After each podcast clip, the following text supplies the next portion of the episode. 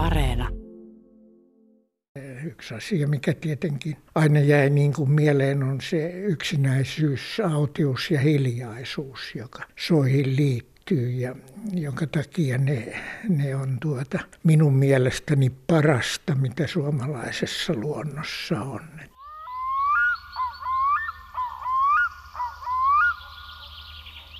Kuvittele nuori kasvitieteen opiskelija moottoripyörän selässä Pohjois-Suomessa etsimässä soita ja tutkimassa sitten niiden kasveja. Joskus 50-luvulla, kun tahti on sellainen, että nykypäivänä hirvittäisi.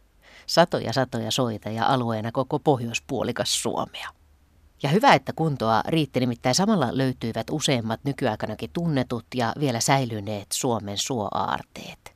Ja sitten muutamaa vuotta myöhemmin eteen tuli sellainen suo, joka teki Rauno Ruuhijärvestä soiden suojelijan. Suomalaisen soidensuojelun suurnimi, professori Rauno Ruuhijärvi, on jaksanut puolustaa soita ja suoluontoa. Tapaan 85-vuotiaan Ruuhijärven Helsingissä hänen entisellä työpaikallaan kasvitieteen laitoksella Kaisaniemessä.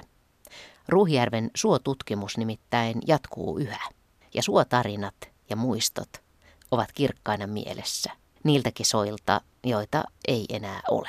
No se lähti tietenkin siitä, että isäni oli metsätalousneuvoja Etelä-Pohjanmaalla Kauhavalla ja, ja minä sitten kesäisin olin metsähoitotöissä hänen kanssaan ja osin yksinkin ja opin tuntemaan aika hyvin Etelä-Pohjanmaata niiltä tienoilta ja kiinnostuin luonnosta. Siihen aikaan retkeltiin paljon luonnossa vai? Kyllä, joo, ja tehtiin pitkiä vaelluksia ja yövyttiin usein ilman telttaa, joskus nuotiolla ja käytiin erilaisilla järvillä ja lammilla ja lintuja seurattiin ja alajokialue siellä Pohjanmaalla, nämä tulvaniityt ja pellot, niin olivat yksi tärkeä kohde. Jostakin luin, että olet myöskin laskenut tulvivaa jokea jäälautoilla. No se oli semmoinen pikkupoikien harrastus, että, että niitä Pohjanmaan jokia tai Kauhavan jokea, Lapuajoen sivujoki, niin sitä laskettiin sitten kun jäät lähtivät, niin aina sillalta toiselle ja hypättiin sitten pois jäälautalta ennen koskia. Kuulostaa aika vaaralliselta. Oliko tämä semmoinen, mistä vanhemmat ei tiennyt mitään? Eivät yleensä. Että kyllä kai se vaarallista oli, koska eräällä tämmöisellä retkellä löytyy jopa ruumis sieltä niin, niin joesta.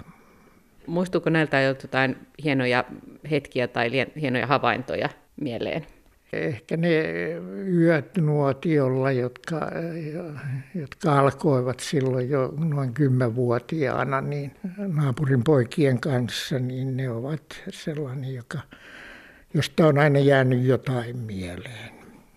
Siis te olitte kymmenvuotiaana poikiena yksin yöllä nuotiolla? Kyllä usein, joo. Ja kuljettiin pitkiä matkoja ja ajettiin polkupyörällä tietenkin johonkin. Ja sitten lähdettiin retkille.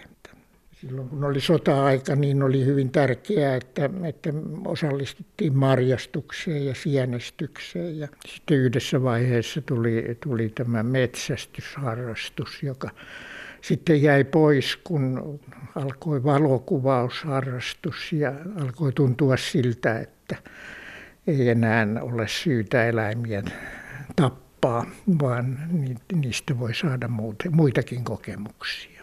Eikö teitä pieninä poikina pelottanut yöllä siellä nuotiolla, että mitä kaikkea siellä pimeässä voi olla?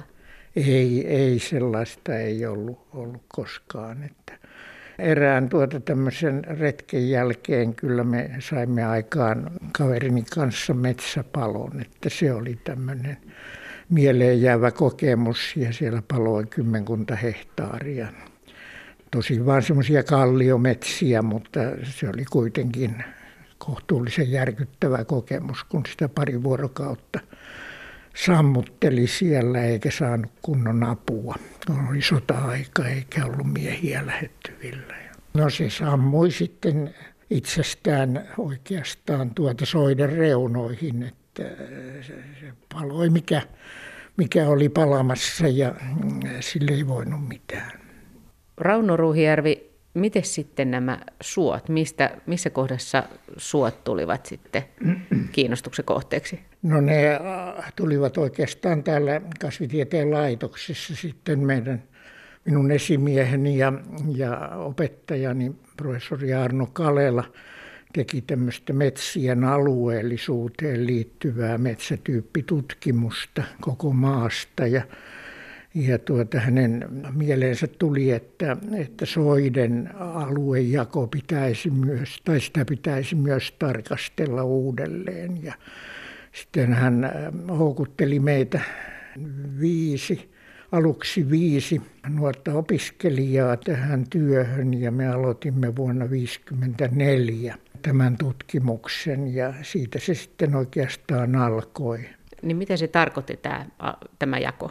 Se tarkoitti sitä, että minä sain 55 vuonna niin tehtäväkseni tarkastella Pohjois-Suomen soita aina, aina Etelä-Pohjanmaalta, Pohjois-Karjalasta pohjoiseen ja sitten kollegani Seppo Eurola tehtäväkseen Etelä-Suomen soiden tarkastelun ja, ja siitä me sitten teimme kaikki opinnäytteemme kumpikin ja, ja tuota, valmistuimme tutkijoiksi. Ja Mitä se oli sitten käytännössä? Se on varmasti tarkoittanut siis satoja tuhansia kilometrejä matkustusta ainakin. No me kulimme moottoripyörällä etupäässä Kesäkuun alussa, alussa tuota lähdettiin maastoon ja syyskuun puolessa välissä tultiin pois ja minä olin koko, koko ajan moottoripyörällä liikkeessä Pohjois-Suomessa.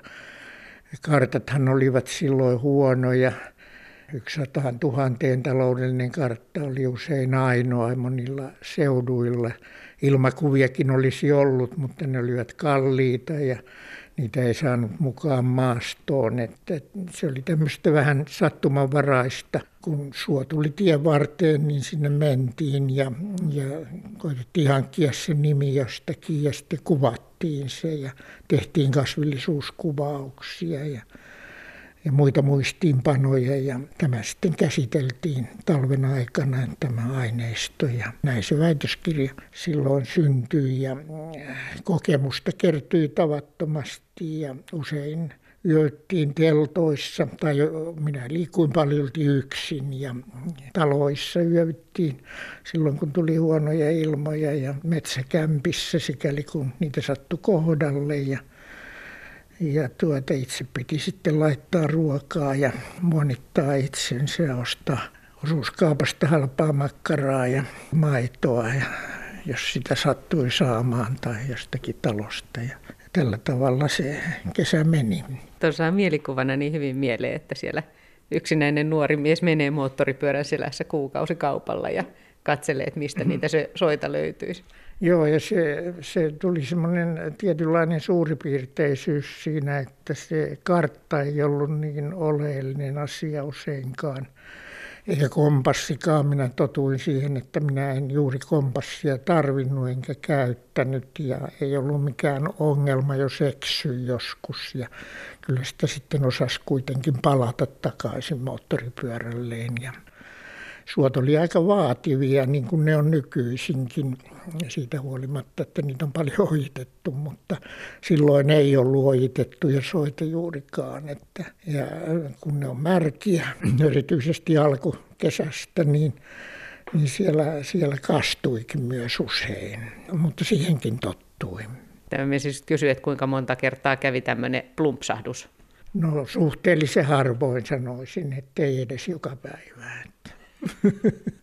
No, oliko siinä silloin semmoista tutkimusmatkailijan tai seikkailun tuntua, kun etsii semmoista, mitä ei oikeastaan vielä ihan tarkkaan tiedetä?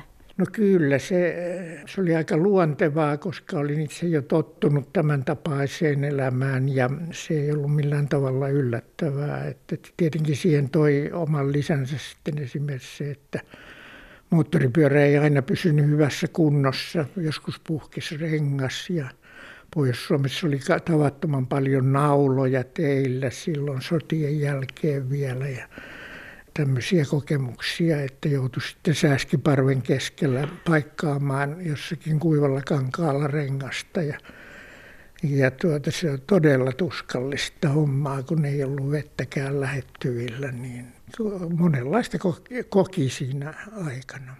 Mutta hyvin mielenkiintoisia asioita tietenkin. Esimerkiksi linnut, suolinnut jäi monta kertaa mieleen.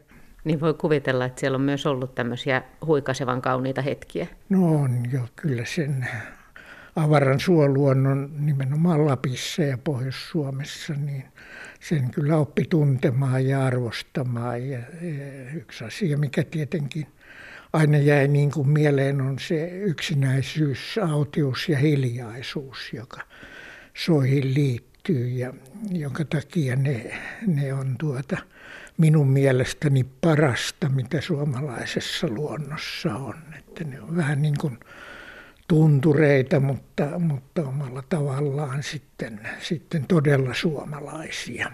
Erityisesti ja varhaisina aamuina, aamuina tuota jäi mieleen se, se lintupuoli, mutta, mutta kyllähän minulla tietenkin tärkeimpänä oli tämä kasvit ja kasvillisuus nimenomaan ja sen kuvaaminen ja miten se toistui suolta toiselle ja miten se erosi sitten, kun siirryttiin etelästä pohjoiseen. Että ideana oli tämmöinen ilmastollinen riippuvuus tässä yhteydessä ja sen kuvaaminen. Ja siitä syntyi sitten tulos, joka on kestänyt näihin päiviin saakka. Että, ja edelleenkin tavallaan jatkan samoja asioita, mutta nyt on vähän niin kuin keinot toiset, että kun itse ei enää jaksa välttämättä 85-vuotiaana kulkea niin kuin ennen, niin nyt minä retkeilen sitten tavallisesti öisin netissä, jossa on erittäin hyvät, hyvät ilmakuvat näistä soista, värikuvat. Sillä tavalla voi palata jopa niille samoille soille, jossa on ennen ollut ja palauttaa mieleen sitä, mitä on nähnyt ja tulkita näitä ilmakuvia ja, ja, ja sitten saada tämmöinen kokonaiskäsitys, että minä vielä kuvittelen tässä ehtiväni kirjoittaakin näistä asioista, koska nämä, tämä ilmakuvien käyttömahdollisuus on tullut vasta ihan viimeisinä vuosina. Onko se rakkaus tämmöiseen avaraan maisemaan lähtöisin sieltä kauhavan avarista maisemista? No kyllä, se, kyllä se on, että lakeus oli se, joka näkyi meidän kotipihaltamme ja, ja siihen semmoiseen rauhalliseen maisemaan, jossa oli satoja latoja ja, ja takana jossakin kaukana sininen metsä, niin siihen tottui ja sellaisen sitten löysi myös näiltä suurilta aapasoilta – Pohjois-Suomesta. Ja erityisen mieleenpainuvia olivat ne vuodet, jolloin olin tutkimassa sitten 50-luvun lopulla näitä Kemijoen suurien patoamisaltaiden, Lokan ja Porttipahdan alueen soita, jossa olivat Suomen suurimmat aapasuot, jotka sitten hukkuivat 60-luvun lopulla näihin altaisiin. Professori Rauno Ruuhijärvi, Sompio on ollut sinulle tärkeä paikka? No niin, se alkoi silloin vuonna 1958 Suomen luonnonsuojeluyhdistykseen perustettiin tämmöinen Kemijoen patoaltaiden tutkimustoimikunta ja tulin sen sihteeriksi ja yhdeksi tutkijaksi sitten tälle patoaltaiden alueelle, Loka- ja Porttipahdan alueelle ja ja silloin vasta tutustui varsinaisesti näihin Sompion suursoihin. Ja samalla tietenkin kolmena kesänä siihen erityiseen kulttuuriin, joka tällä alueella oli säilynyt Lapin sodankin jälkeen. Siellähän ei tuhottu esimerkiksi taloja ollenkaan ja, ja, ja tuota, muutenkin vielä, vielä tämä porotalous ja vanha karjatalous oli hengissä. Muistatko, miltä Sompion suursuot näyttivät, kun menit sinne ensimmäistä kertaa? No totta kai semmoista avaruutta ja, ja laajuutta harvoin oli nähnyt, vaikka oli liikkunutkin Lapin soilla, mutta, mutta kun takaa ei oikein enää erottanut edes sitä sinistä metsää, joka, joka tavallisesti kuuluu sinne suon reunaan, niin niin totta kai se oli aika vaikuttava ympäristö. Ja sitten ne olivat vielä tyypillisiä aapasoita, erittäin märkiä ja vaativia, että liikkuminen siellä oli melkein tämmöistä sanottaisinkaan nykyään ekstreemiurheilua, mutta kyllä siihen vähitellen tottui ja, ja erityisesti jäi sitten mieleen ne eh, veneretket, kun teitä ei ollut, niin veneellä kuljettiin pitkin luiroa ja sen sivuhaaroja ja sieltä sitten poikettiin soilla ja metsissä. Näkyykö siellä jotain erityistä, tietenkin no, kaikkea? Tietenkin siellä, siellä tuota, oli tämä aapasoiden riemukas monimuotoisuus kasvimaailman osalta ja linnuston osalta erityisesti, että nämä kaksi asiaa ovat, ovat niin kuin keskeisiä asioita. Ja siellä oli reheviä lettosoita ja paljon sellaista, josta sitten jäi koko elämän ajaksi kymmeniksi vuosiksi mieleen erilaisia tapahtumia, erilaisia näkymiä, jotka vieläkin tulevat mieleen esimerkiksi aurinkoisena kesäpäivänä hillojen runsaus jossakin rä- rämeillä, joka oli aivan valtavaa. Ja sitten se rimpien laajuus ja, ja sulkivat hanhet ja, ja tämän tapaiset asiat, jotka muistuu mieleen. Samoin auringon laskut ja melkein keskiyön aurinko, joka – joka punotti aina siellä pohjoisella taivaanrannalla, kun illalla lopetti suolla kulun, että saapui veneelleen. Ja tietenkin se, mikä vieläkin muistuu selvästi mieleen, oli semmoinen tietty yksinäisyys, joka yksin liikkuessa tuntuu tällaisilla suursoilla. Ja hiljaisuus. Semmoistaan ei enää semmoista ylellisyyttä missään voi kokea. Oliko se nuorena opiskelijana, niin tajusitko jo silloin, että miten hienoa se on? No se oli tietyllä tavalla yksinäistä, mutta sitä yksinäisyyttä ja omaa yksinäisyyttä voi sitten peilata siihen luonnon monimuotoisuuteen ja siihen runsauteen, mitä, mitä näki ja, ja sitten sillä tavalla miettiä ehkä vähän syntyjä syviä. Minä, minulla ei ole minkäänlaista laulun ääntä, mutta jostain syystä teki mieli tämmöisellä esimerkiksi posoaavalla laulaa jotain, kun oli aivan varma, että kukaan ei kuule. Ja samoin sitten tuli mieleen vanhoja jotakin runonpätkiä, joita oli jäänyt mieleen ja halusi lausua ne ääneen. Onhan siellä voinut joku karhu tai poro kuitenkin kuunnella.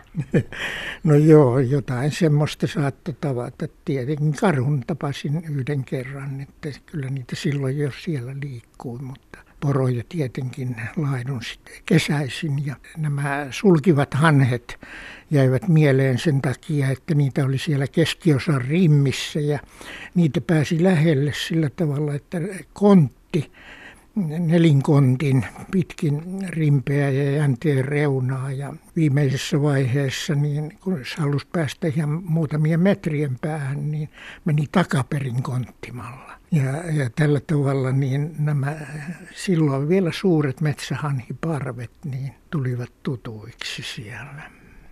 Eikö se ole aika raskasta kävellä suolla päiviä ja päiviä toisensa perään? Joo, mutta kunto oli silloin hyvä ja kiloja oli vähän, että siihen oppi sitten sillä tavalla, että vaikka vähän syvemmälle painu tai jalat kastu, niin ei se, ei se niin ongelmallista ollut. Että, eikä silloin osannut pelätä edes sitä, että sinne jäisi, vaikka joskus putosikin. Jossain haastattelussa olet sanonut, että olin oppinut lukemaan maata – Siis suolla liikkumistakin voi tällä tavalla oppia. Joo, ja siellä oli tyylinä se, että vähän pinnan alla 30 senttiä oli semmoinen kova kerros, jonka jää oli painanut tiiviiksi. Että saattoi tietää, että, että jos meni vaikka pinnasta läpi, niin ei, ei tuota kovin syvälle mennyt. Näistä suurista soista sanottiin, eikö esimerkiksi Posoavasta sanottu, että vain linnut voivat ylittää sen, että se on mahdoton ylittää? No niin, minulle väitettiin silloin, kun minä lähdin jostakin Rieston kylästä, että vain linnut lentävä lintu menee siitä yli, mutta ei se niin vaikea ollut. Että muutaman kerran kulin yli. Niin miten sitten se posoaava? Niin, mehän tiesimme sitten kaikki, että ne suunnitellaan ne, nämä altaat ja ne, me tavallaan niin kuin pelastamme vain sitä tietoa, mitä sillä alueella on ja, ja mitään ei ollut enää tehtävissä, että päätökset oli käytännössä tehty, vaikka, vaikka sitten vesi nousi vasta vuonna 1967, eli vajaa kymmenen vuotta myöhemmin. Tähän oli Suomen luonnosolu yhdistyskin silloin niin kuin asennoitunut, että, että mitään ei ole tehtävissä, että energiaa tarvitsee. Maa tarvitsee energiaa ja, ja kemijokea on säännösteltävä ja, ja sillä tavalla se herätys tapahtui sitten vasta sen, sen kautta, että me tajusimme, miten ainutlaatuista luontoa menetetään ja miten ne ihmiset, jotka siellä, niitä oli 400 asukasta sillä alueella, niin miten paljon he menettävät ja, ja miten se kulttuuri kokonaan loppuu, jolla oli ollut kuitenkin, jota oli kuitenkin ollut ehkä 300 vuotta sillä alueella. Miten Rauno Ruuhijärvi omalla kohdallasi, niin kun retkeilit niitä kesiä siellä ja teit näitä kartotuksia, niin tuliko se sinullekin vähitellen se ajatus siitä, että et, et voi kauheata, että tämä kaikki on häviämässä? No kyllä se tuli ja se oli vähän niin kuin kaksi tietä tähän asiaan. Toinen oli se, että nämä kaivinkoneet tulivat jo 50-luvun puolessa välissä ennen näitä Sompion kesiä niin soille etelämpänä lähinnä ja Pohjanmaalla. Ja sekin oli tietynlainen järkitys, että niitä, niillä soilla, joissa oli käynyt joskus vuonna 54, jolloin minä aloitin, niin vuonna 1956 oli jo ojat ja se oli tavattoman nopeaa se ojitus ja sitten se varsinainen herätys tapahtui ehkä sitten täällä tämän hukuttamisen yhteydessä ja, ja sitä ennakoivina vuosina siellä Sompiossa, että minä retkeilin siellä ahkerasti kymmenkunta vuotta vuotta, vaikka varsinaista tutkimusta tein vain kolme kesää.